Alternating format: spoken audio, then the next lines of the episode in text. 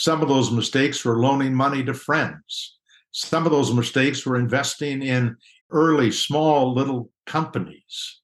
And some of those mistakes were trying to trade the market to make quick money. Mm-hmm. They were all driven by emotions.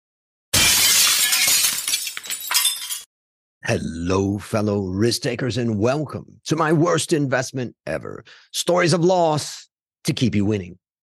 In our community, we know that to win in investing, you must take risk, but to win big, you've got to reduce it. Ladies and gentlemen, I'm on a mission to help 1 million people reduce risk in their lives. Thank you for joining that mission today. Fellow risk takers, this is your worst podcast host, Andrew Stotz from A Stotz Academy, and I'm here with featured guest Paul Merriman. Paul, are you ready to join the mission? I am on the mission. I'm right with you, Andrew. Thank you. Yes, in fact, that's the great thing about what you're doing is that, you know, you are on a mission and I want everybody in the audience to know about that mission and and to take advantage of what you're bringing to the world. So let me introduce you to the audience. Paul is a nationally recognized authority on mutual funds, index investing, and asset allocation. After retiring in 2012 from Merriman Wealth Management, which he founded in 1983, Paul created the Merriman Financial Education Foundation, dedicated to providing investors of all ages with free information and tools to make better investment decisions.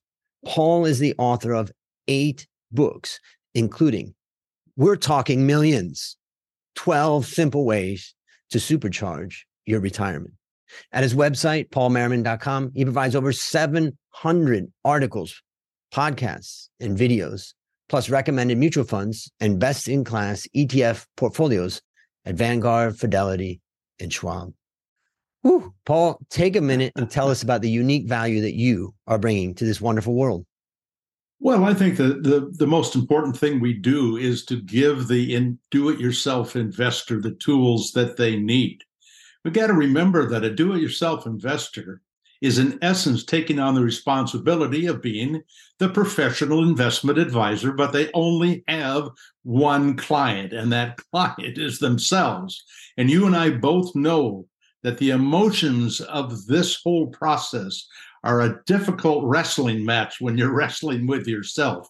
And we're trying to give them that information that they can put their portfolios on automatic with the right amount of equity, the right amount of fixed income, all the important steps that any paid investment advisor would need to know in order to help you. And if we can do that, we not only got them, but we got their kids and their grandkids.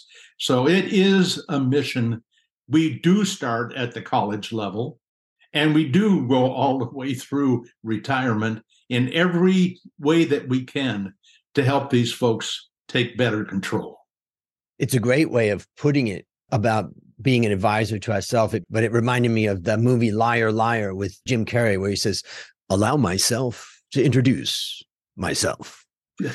And and that allow myself to advise myself. And I think that one of the first things that I've learned from being in the financial markets is it's a it's a roller coaster. And one of mm. the things that I did many, many years ago, even as a sell side analyst, and my job is to be on that roller coaster, is I I worked really hard to try to detach myself from that. And nowadays, when I help my clients, part of what I help my clients with is not being on the roller coaster ride, because I know that my clients are on a roller coaster of emotion. And I'm just curious, just that point about how you help yourself when you know it's an emotional you know roller coaster what is it that works? Is it your you've got your steps you've got frameworks you've got you know structures. What helps someone in that situation? Well at the end of the day if folks have unrealistic expectations they're not likely going to be successful. I mean we have got to learn in life the difference between the courtship the honeymoon and reality. And what is that reality about investing? And you talked about it. It's the roller coaster so we do a couple of things for folks. We show them the historical returns, not just of an equity asset class or not a bunch of asset classes together. but how do they look with a certain amount of fixed income? And we build tables that show how much you would have made. But then the important part that I think you're talking about is how much did you have to be willing to lose along the way in order to stay the course? And if you can't stay the course, you are going to fail. And so I sometimes think that I that I'm going to fail when I die. If I haven't left enough information for others to use, all of this hard work is going to be for naught because it's got to go on way beyond me. Well, and that's what's so admirable about what you're doing. You know, I think a lot of people that were in the industry just enjoy their, you know, they they retire and then they, you know, they fiddle around and you're not fiddling around maybe we just i want to talk about we're talking millions because it's first of all it's such a great title but maybe you can tell the audience you know what they could get from this book and tell them where they can get it i'll have links in the show notes but maybe we start with that well where you can get it at, is at paulmerriman.com because we want you we don't want you to go to amazon and buy the book you can and if you do the royalties will go to our foundation that's great Mm. But I am way more interested in you getting your hands on that free PDF so that when you're done reading that book, you're going to pass it on to your kids and, and your friends and people at the office. We do not make a penny on the book. In fact, the people who put it together, none of us are paid for the services that we provide. But at the end of the day, that we're talking millions, which sounds like we're overselling this book. It is not overselling this book because each and every one of those 12 decisions, and they're all simple and they're mostly controllable. I mean, you can't control the market, but there's so much you can control that that each of those 12 should add a million dollars to your life. What you spend, what you leave to others, that's the way it's supposed to work. But you've got to know the territory in order to figure out. Because remember, there's a whole industry that is based on you not getting an education. so if we can help you get that education, in fact, I noticed you've had Larry Swedroe on your show a number of times. Yep. He is what I call a truth teller. I've got a whole list of truth tellers. You got Bill Bernstein that you're going to work with in the future, another truth teller. Not only do I want to teach you how I think you should see investing and learn these 12 things, but I want to turn you loose on truth tellers that carry it beyond. Although I could outlive Bill Bernstein, it's possible. But you know, somebody's got to carry this on, and these folks, these folks are good. Yeah, well, I love that on your on your website where you have the truth tellers and you you know list them out. And I think that ultimately, as a young person, when I started listening and reading what these guys were saying, it really helped me to set you know simplicity and all that. And the other thing that I've really learned too is just the fact that I used to get confused like stocks, bonds, commodities, gold, and all that. But now I'm very clear. Ultimately, it's companies in the form of stocks that have the best growth profile over the longest period of time.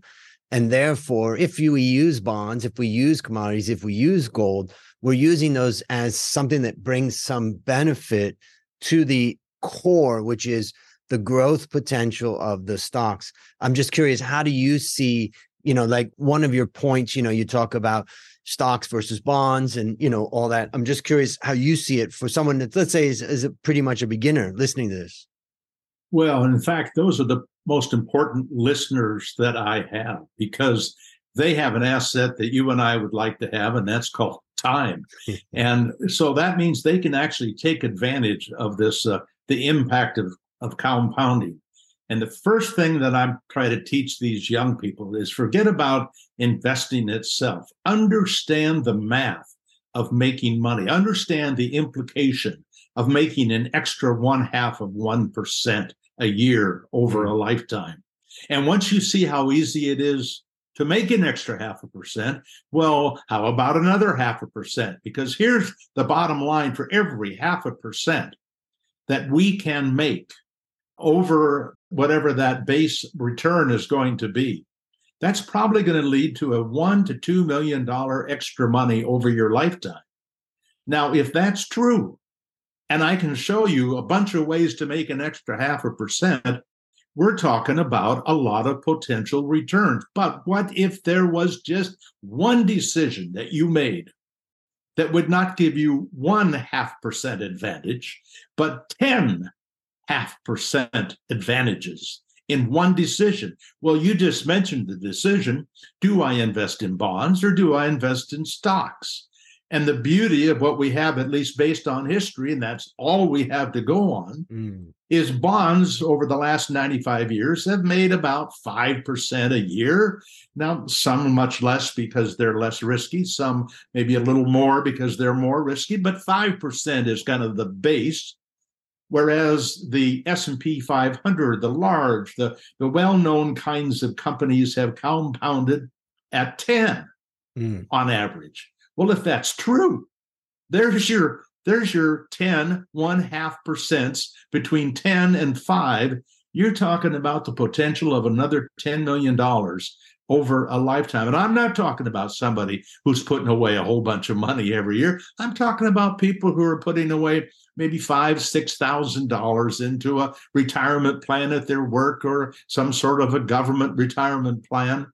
It can be done. And the and the beauty is that the academics, not Wall Street, the academics have shown us clearly what the steps are that we need to take in order to not just pick up that extra 5% between bonds and stocks, but how about if there were some kinds of stocks that did better than 10%, that you could mm. add a little. You wouldn't have to add a lot, but you could add a little to your portfolio to push that return up maybe another half or maybe even another 1%.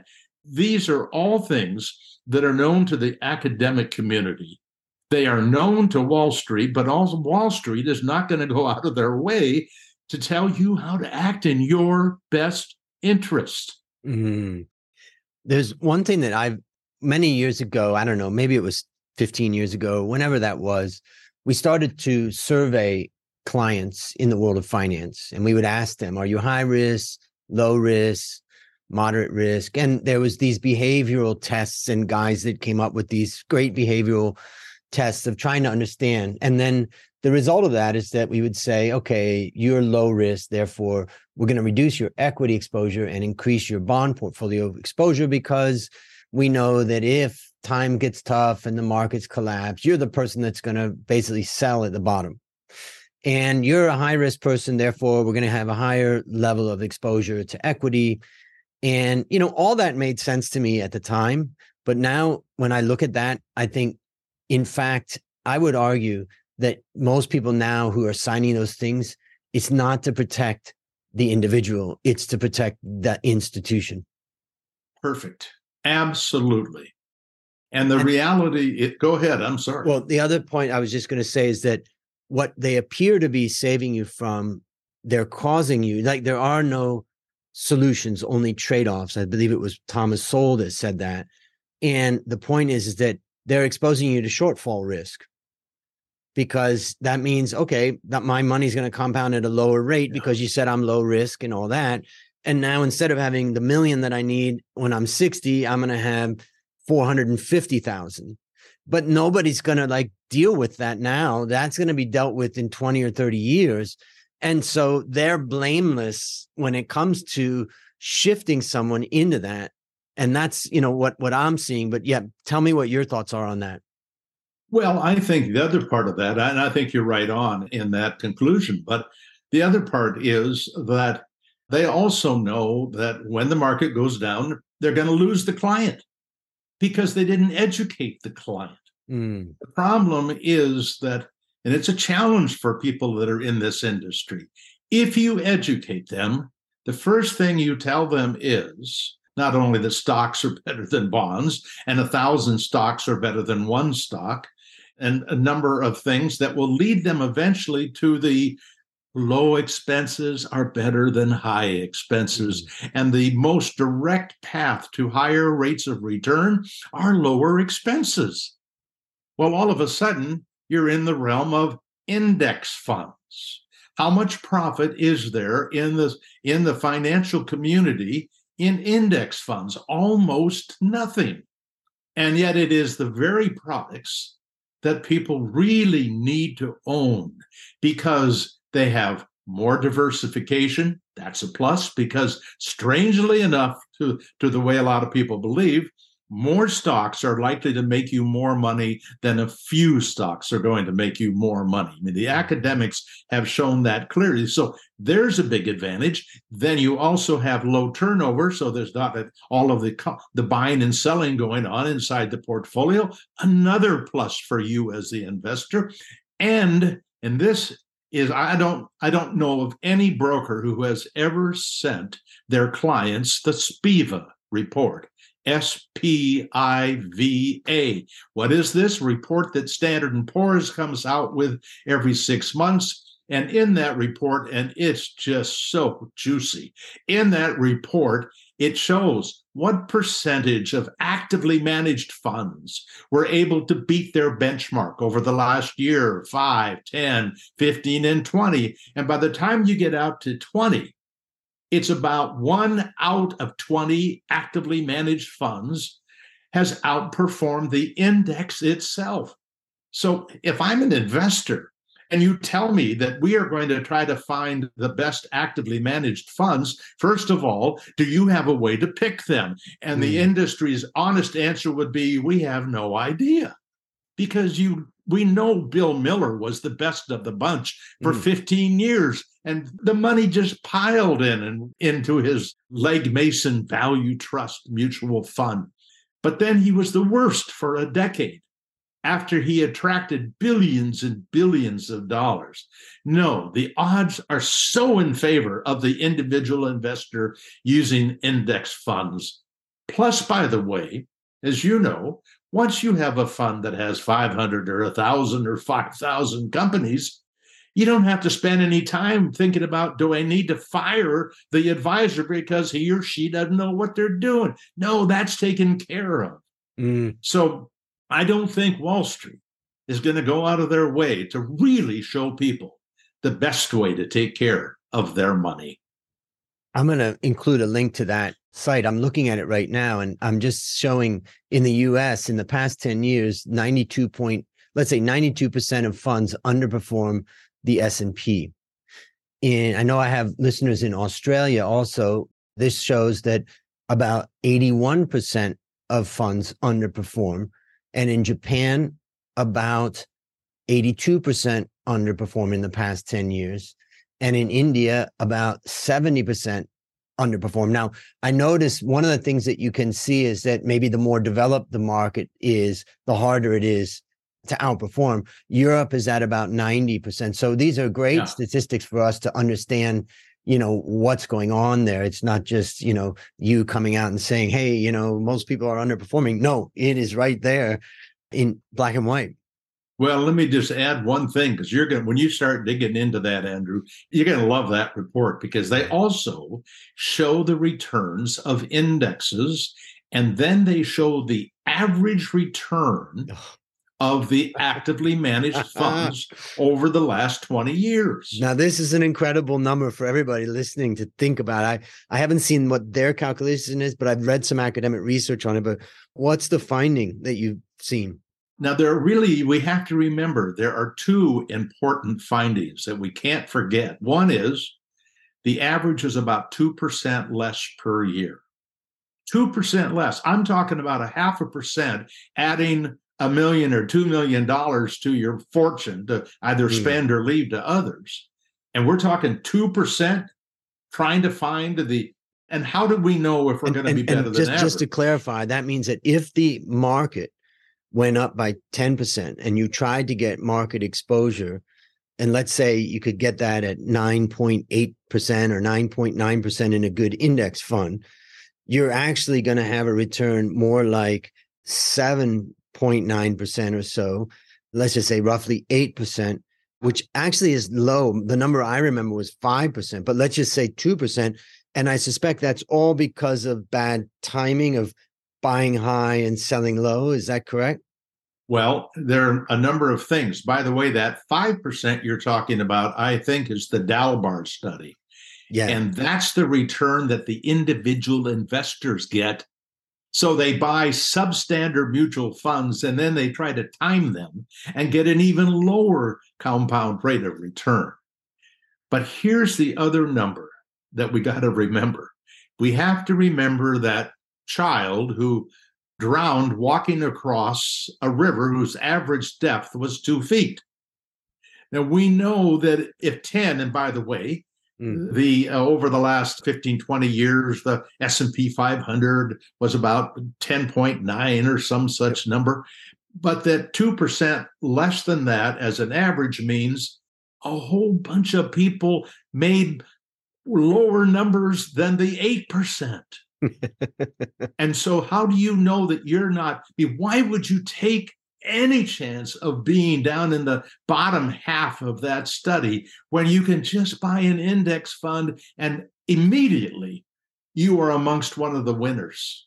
And it, when I came into this industry in 1966, everything was built not to take advantage of the investor, but today, thanks to John Bogle and a whole bunch of other really great people, we have a chance because we can put money away in mm. investments that compound tax deferred. I didn't have that possibility when I started in the 60s. You have indexes, you have ETFs, you have target date funds for crying out loud. And by the way, I got to tell you, I don't know whether your listeners are using target date funds, but the Wharton School did a, study uh, along with Vanguard of 1.2 million investors in these company retirement plans. They found that people that just used a simple target date fund which does everything for you for the rest of your life. You don't ever have to make a decision. All they want to know is when do you want to retire? And then they do it. On the other hand, they looked at all the people that didn't have any target date funds in their portfolio. Their portfolios were built to make 2.3% a year less. Wow. So here's this opportunity. And the reason I I know this is important. I, I teach college, university students, mm. and I have a class that our foundation supports. And I go there once every quarter and teach for a couple of hours. Most of these young people do not want to come out of college and be stock jockeys. Mm. Most of them want to go to work to make a living. And as far as saving, they would really have somebody else do it for them. And of course, the target date fund is exactly what so many of those people need. Mm. What hmm. we try to show them, of course, we want to make it better for them. We show them how to just, and it's in the book, we're talking millions, the last half of the book, how you just put a little bit of small cap value in that portfolio. Because those target date funds don't have any of that of consequence. And if you do it right, man, it's at least an extra half to 1% a year over a lifetime. Yeah, great advice. And it's kind of rules based, but even better than rules based, it's rules based done for you, target funds. Before we get into the, the big question of this podcast, I just want to tell you the story, given the, the title of your book, how I created five millionaires. Great. So when I was building up in my career and understanding finance, teaching finance, one of my sisters passed away and she had three daughters. And as i watched them grow you know i thought about the challenge of not having you know a mother and and all of that. And they had a great father. And my other sister has two daughters and she was divorced. So it was you know they were both my sisters you know had it tough in some ways. And i thought to myself what could i give to my nieces that would you know be of value and i thought i know so much about investing what could I do to help? So when my first niece graduated high school, I went to the bank here in Thailand and got $3,000, put it in my pocket, jumped on an airplane and went to her high school graduation. And after graduation, I sat down and I said, here's my gift, $3,000 in cash, but you can't have it. We're going to open up a Vanguard account and we're going to put it in, you know, the VT fund and invested globally. And as each of my nieces graduated, I flew back to America with that same 3000, set up their accounts. So I got all three of my nieces started at the age of 18. Now, none of them are interested in the stock market. So they would never have done that themselves. And so by the time I was done with all of them, I was pretty, felt pretty good about myself. But the, here's the kicker to the story. Actually, I failed. And the reason why I failed, Paul, was because I really couldn't, somehow I didn't convey to them that they need to contribute every month. And therefore, though that 3000 has been compounding over the years, and I told them mm-hmm. basically, I told them, look, my advice to you is buy and never sell. Buy this one instrument that owns every stock in the world, never sell it. And I'll guarantee you, you'll be richer than almost anybody else that you know out there. But that one thing of getting them to contribute. And then I talked to one of my nieces and she's like, yeah, you know, at work they have this and that. And then I was talking to my friend. So I, you know, I decided to put some of my extra money in some tech and some this and that. And I just thought, I really failed. You know, I have a feeling I love what you tried to do. And if you go under best advice, on my website. Yep. At the bottom is advice for basically children and what parents and grandparents can do. If you just put away $365 a year. In fact, if you want to if you want to do some work, picture this. A newborn child gets $365. An account is open they don't qualify for any kind of a Roth IRA or 401k or something, but they they can have an account. And you put that money in an asset class that has a history of returning 12% plus percent over return over 95 years. Mm. Now it's academic, it's hypothetical, but it comes out of the academic community. It's the work of, of Fama and French. So what you do is you tag that for when they're 70 years old. Yep. And the account is only for that $365. And if that account gets a 12% compound rate of return, and in the US, that can be tax free because it can mm-hmm. be in a Roth as soon as the child qualifies. That will be worth a million dollars at age 70. Now, they got a problem because they learn how to live on a million dollars for a year. By the way, if the amount was 10% a year, it would be more like about 500,000. Mm. But what you do when they're two years old or, the, or a, a year later, you give them another $365. Pretty soon it's starting to sound like $3,000 yep. that you put in. And what you will be able to show them when they're older is look what happened to each one of these investments. We kept each one of these separate and we don't want now we do this for our grandkids. When our mm. grandkids are born we immediately give them a $10,000 that's what we're going to leave them $10,000 but it's there to fund their their retirement investments. And we got the problem and you do too they can go out and spend that money if they want to. I mean that's the killer is when you yeah. find out you've given money and then they blew it on something that gave them a quick amount of enjoyment but there are these steps we can take as parents or grandparents to build a partnership with that little tiny investor because they're going to grow up. And then you hand them a copy of We're Talking Millions. Yep. It'll have to be revised, of course. Mm. So, but anyway. Yep. And we, by the way, we even have that plan. I guess I should have said to my nieces, the good news is I'm going to give you a million dollars for graduating from high school. That's it. The that's bad it. news is you can't collect it until you're 70. That's it. That's the right message. Absolutely. Uh, Thank you. Yes. Thank you. And uh, I think, you know, the sad thing is that we could solve so many of these problems with politicians and with what's going on in society by basically setting up these types of accounts for young people when they're born that guarantees their education yeah. or guarantees the ability to pay for a house or guarantees their retirement but unfortunately, most people aren't thinking about those things in the way that you are. Well, and we're all working on this, Andrew. Here in the United States, there's a fellow by the name of Tim Ranzetta. Tim Ranzetta is on a mission just as you and mm. I and you know, I'm we're we're all trying to help. He is developing free financial literacy curriculum and making it available and not only making it available free to the schools but he does all of the teaching of the teachers.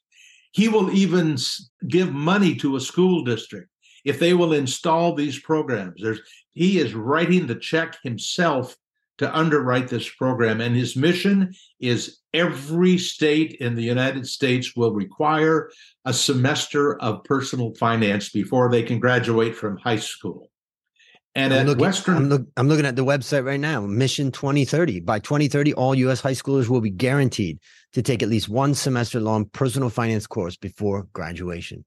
and guess who just gave him a hundred million dollars?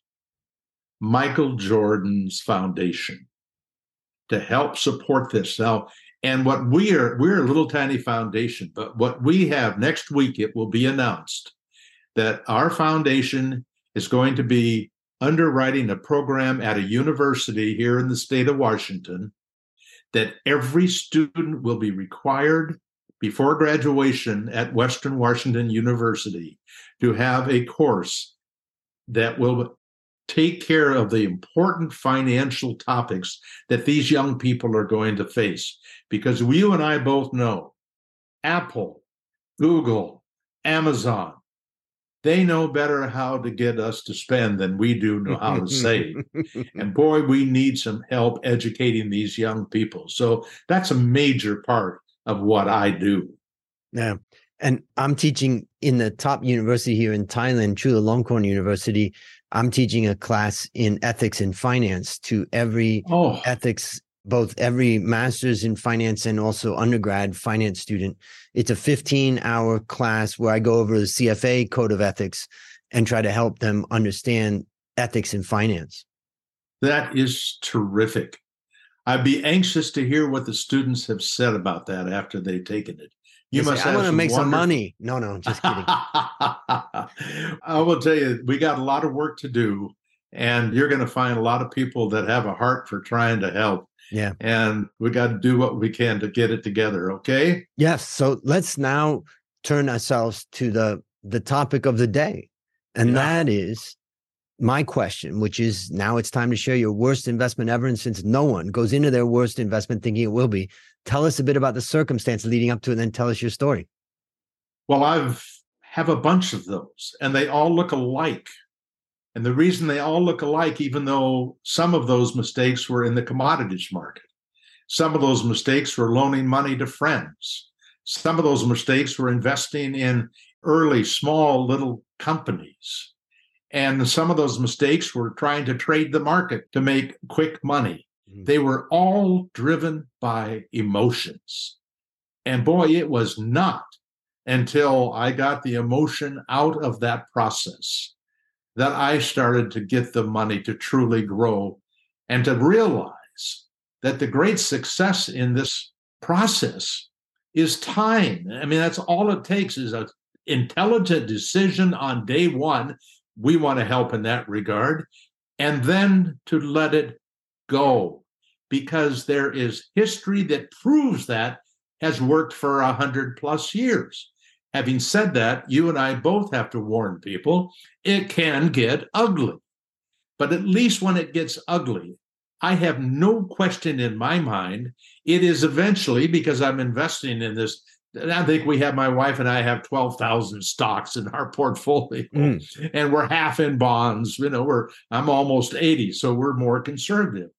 But the bottom line is I have no question that it is likely, highly likely to work for the rest of my life. I cannot say that about the commodity trades, the little mm. companies, the people I loan money to. So we've got to, and it's young people who this happens to. And they are the very ones who have the greatest possibility in terms of leverage. And it's one of the things that you'll see in that book. The first five years of what the money you put away can theoretically represent 40% of the value of your portfolio over the long term. What you do when you are young is golden. So my big takeaway from that is the focus on time. And I wrote a book called How to Start Building Your Wealth Investing in the Stock Market. And I gave some seminars in Thailand when I was developing the material, kind of like a comedian. I go out and test my material. And I had a group of people in there, and I had some young people in there. And, you know, I had people ra- raise your hand, like, who's the youngest in the room? And then I was able to highlight like the advantage that this person had, which of course they're sitting there thinking they have a disadvantage because they don't know everything that these people, but I said they have an advantage. But it invariably happened at the break that a 55 year old guy would come and see me and says, Andrew, I get what you're saying about time. I just have to admit that I didn't pay attention and I didn't save much. And so now I realize I'm going to retire in five or 10 years. And they always ask me the same way Can you tell me the fast way to make money? Yes. Yes. and the answer yeah. is there is none. And, that's right. And that's, that's where, right. you know, if you don't get it right at a young age, time, time runs out. And then you don't have the ability to actually get that compounding effect. Well, and what people end up doing is hoping they can work forever. And sadly, the studies show that too many people, due to disabilities or family challenges, aren't able to work forever. And I will tell you the one thing that's disappointing to me is that there is one group that is so unbelievably easy to impress and to educate and to get them to hold up their hand to say, you know, amen, brother. Yes, mm. I get it and that is engineers. Engineers are a slam dunk. Last year, I spoke to 154 honors engineering students at Rutgers online. Mm. And the information I got back from those young people, A, all got it. They understood, follow the math. And the sooner we can get them to follow the math and then understand how investing works, we got them we can help them. But remember, the enemy is always going to be working their job as well. So, you know, we got to defend the fort, and that's what education is about. And thank you for what you're doing. Yeah. So let's just wrap up by first, let's just, for the listeners out there, what's the first step that they should do in engaging with your content and all that you have is it the book? Is it the website? Is it a what? What would you suggest? Two things. The book, I think, would be a great step. There are actually three books that are free, or actually six hmm. books that are free on the site, but we're talking millions is the one I think to start with. But then I want you to go to the home page and go to what is called boot camp. And when you go to boot camp, it is going to take you to some topics. And each one of those topics will teach you the very most important things you need to know. Like how much do you need in bonds, or what equity asset classes should I have, or how do I take money out of my investments in retirement? Mm. Then you go to those topics, and in there will be an article, a podcast, a video, and a whole bunch of tables. Mm. And so if you will just spend a couple of maybe three hours with each one of those eight different topics, you are going to have most of what you need to know. Mm. Boot camp. I'm looking at it right now. Ultimate buy and hold strategy, sound investing portfolios, risk and return history, fine tuning your asset allocation. It's all there, ladies and gentlemen. And I'm going to have a link in the show notes for that. Last question What is your number one goal for the next 12 months? Oh, the next 12 months. Well, I'm turning 80 in yep. just a couple of weeks. My first goal is to get this new program at Western Washington University up and running. That's a really big deal. By the way, it even includes educating the parents. I mean, but think of that, not only educating the students, but the parents. That is a goal. And and of course, Every year we update all of our tables. We update all of the tables on an annual That's the first basis. thing I thought of when I saw all that. Yeah, yeah, yeah. And I would like to get a million of those, we're talking million PDFs in the hands of investors. If mm. I can do that, I will sleep easy. And as you, I think you know, I'm a early riser between three and four in the morning. So sleeping easy is not the easiest thing for old people sometimes. Well, we have that same habit. I was up at three this morning and uh, I had someone that wanted to have an eight o'clock meeting tonight, and I'm I'm going to do it. But boy, oh. I can't, can't, guarantee I'm going to be awake. Uh, that's great. Well, listeners, there you have it. Another story of loss to keep you winning. Remember, I'm on a mission to help 1 million people reduce risk in their lives. As we conclude, Paul, I want to thank you again for joining our mission. And on behalf of A Stotz Academy, I hereby award you alumni status for turning your worst investment ever into oh. your best oh. teaching moment. Do you have any parting words for our vast audience? Well, I just want them to know that the payoff for getting a good, he doesn't even have to be great, a good education is the, the biggest return you are ever going to get. So find yourself some good teachers. And that's a wrap. On another great story to help us create, grow, and protect our well, fellow risk takers, let's celebrate that today we added one more person to our mission to help 1 million people reduce risk in their lives. This is your worst podcast host, Andrew Stotz, saying, I'll see you on the upside.